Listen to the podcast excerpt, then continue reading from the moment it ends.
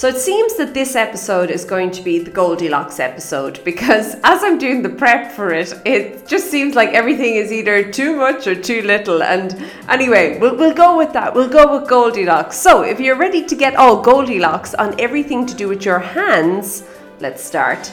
Hi there, my name is Lorna Leeson, and this is the Daily Strides podcast, the podcast for equestrians like yourself, helping you to have better conversations with your horse each and every week by giving you, well, a couple of bits and bobs to work on, hey, while you're with your horse and in the saddle.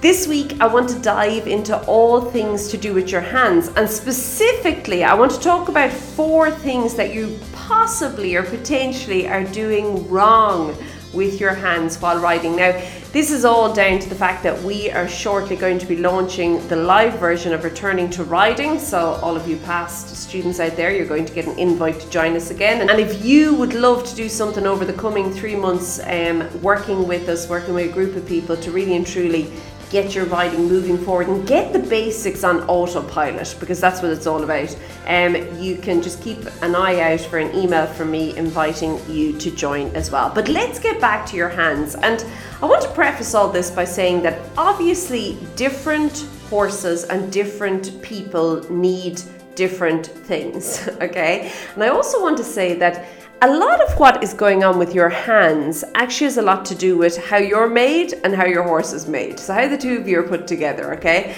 And the combination of that. And, you know, different sizes, it, it, it matters. It matters, okay? Particularly what we're going to say today. But for the most part, okay? We're going to look for the kind of the Goldilocks in all of this, the, the happy middle, um, as you work with your horse. So the first thing I want to talk about today, and the four things that you are potentially doing wrong with your hands in your riding, is being too fidgety. Oh, oh. when I'm in the arena with people, I call this piano fingers. Um, you see them, they go and down the reins. And I'm going to tell you, this comes from usually not holding the reins correctly. And if you're saying, but Lorna, I'm always holding the reins correctly. Well, my dear, if you are playing the piano while you're on the horse, I'm going to guess that maybe you're not. It's not as great as it could be. What I want you to do next time you're riding is to actually look at where you are holding the reins. And what I mean by this is where you're gripping. Okay, so many people make the mistake of gripping with their fingers. That's not where you hold the reins. You actually hold the reins really with your thumb. Okay, and it's where the rein passes over your index finger. So obviously it comes in through kind of between your little finger and your ring finger, comes up the back of all your fingers, and then it passes over your index finger. Okay, and it's where it passes over your index finger that is where your thumb should actually be on top of the rein. And it's your thumb, and I don't want to use the word pinching because that kind of gives us the, the impression of all sorts of tension, which we don't want.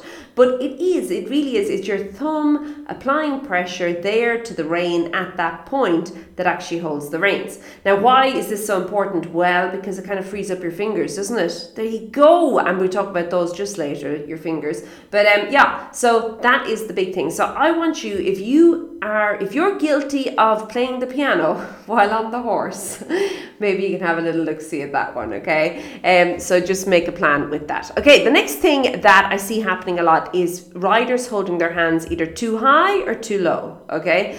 Now, a good rule of thumb is that if I was to stand and look at you and you're kind of on a side profile, so I'm looking at the side of you and your horse, so I can see all one side, let's say the left side. I can see all one side of your horse, okay? You you on your horse, so you as well, okay?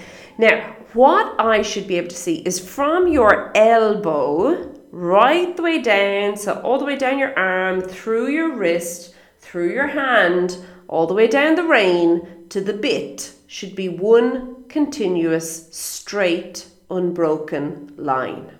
Okay?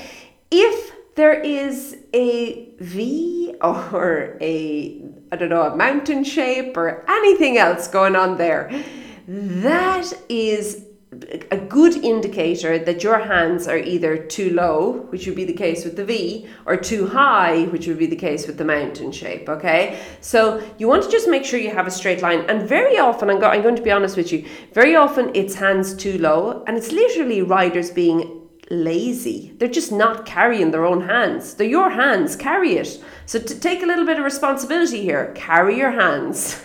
Okay, I know. Really, that this seems very simple, but oh, it's a common one, eh? So you want to lift your hands a little bit, carry your hands. Um, if you're kind of wondering, oh, how high should I lift them then if I need to carry them? Think about that line and think about getting that straight line, and that'll kind of. I feel that that won't put you wrong. Okay, that that's a very easy way, and it's something you can visually see, and it's something you can visually continuously check. You can just glance and have a little look see, okay, and you can check it check the line okay? So of course having your hands too high or too low is going to affect where the pressure is on your horse's mouth with the bit and that affects how your horse goes. So that's why it's so important okay? So the other the next problem and the other problem that i often see kind of coupled with this is either the hands too close together or too wide apart. Now the too close together is usually more common okay? And you're saying but what are you talking about lorna? That's the right way.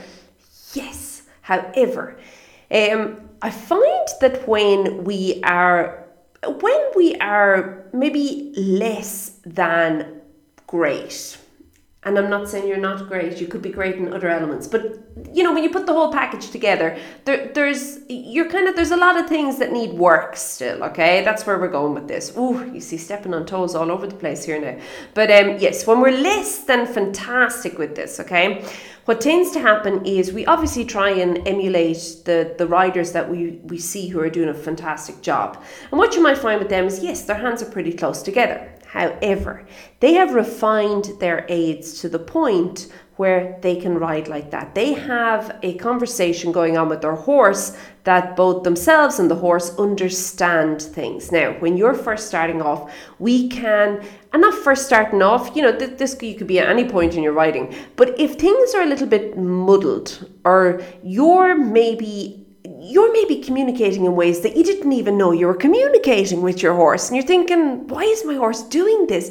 But meanwhile, your leg is actually doing something else, or whatever the case is. Well, opening your hands just a little bit wider will make all the difference. It allows, first of all, you to get really clear on inside and outside, which seems so simple, but you know, when you're in the thick of it, that can often be like a bit confusing. Anybody else, when somebody told them to track left, they kind of off they veer then to the right. I find myself continuously in the arena when I'm when I'm uh, with, working with people, and I'm saying, no, no, the other left, the other left and it's because there's a lot going on, and I get that, okay? I get it. And I bet you every other writer out there is nodding their head as well. They get it too. So sometimes just having your hands a little bit wider can help you. Now, how wide? I would say six to eight inches is kind of a good place to, to play with there. You can kind of get in there. And there's enough then for you to understand, first of all, inside, outside. And it's not that you don't understand it, but again, it's when you're trying to coordinate all the bits together, when you're trying to put it all together. This is where sometimes um, there can be a couple of well you know things get wires get crossed okay in your own head this is and of course when they're crossed in your head can you only imagine how the horse is kind of picking up on whatever it is you're trying to communicate? Um, so that's important. Now, too wide can also be a problem. I feel that many riders, when they're riding with their hands too wide, there's two reasons I see this happening. The first one is they're trying to get the horse, quote unquote, on the bit. And what they're doing is they're kind of, their hands are down by their knees and their shoulders are hunched over and they're kind of sawing away there. you know, no, no, no, no, no, no, no, no. Don't do that, okay? Um, just rein in the tendency to want to do that, okay? That's not going to get you anywhere. But uh, the other reason that I see too wide happening is when riders are feeling really unbalanced. And it's more like they're actually conducting an orchestra or directing airport traffic I don't know, but their hands are kind of wide and they're all over the show. And basically, what they're doing is they're trying to balance. It's like they're walking along a balance beam. You know how your hands look when you're walking on a balance beam? Yeah, have you seen riders ride like that? Because I have. So, yeah, that can also happen. So, definitely, you want to try and refine it. You want to try and find where you're happy and where A, you can effectively kind of communicate to yourself and b that your horse is actually effectively understanding what you're trying to communicate find it there stick with that okay the final point that i want to talk about when it comes to your hands and when it comes to four things that potentially potentially you're doing wrong is either too hard or too soft. Now, the too hard, I find often couples with the V shape in the line. So remember I said that line from your elbow to the horse's mouth? Well, very often we have a V shape in that, meaning that there's there's you know less of a bend than we would like in the rider's elbow, okay?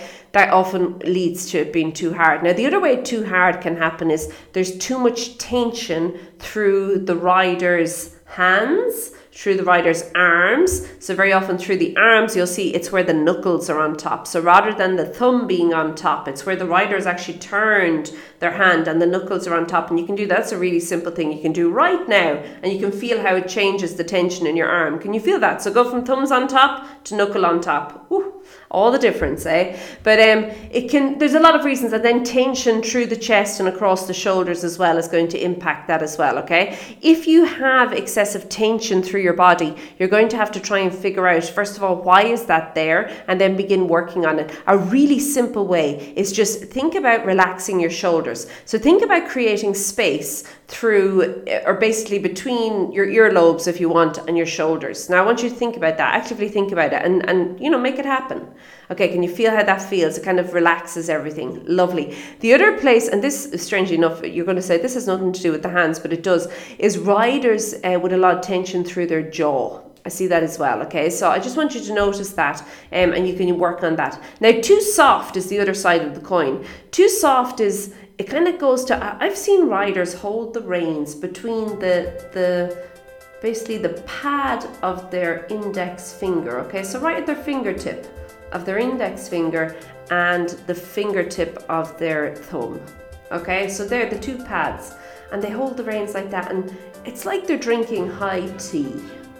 Kind of, their pinky fingers are just sticking out there. I don't know what's going on. Um, yeah, too soft won't work either.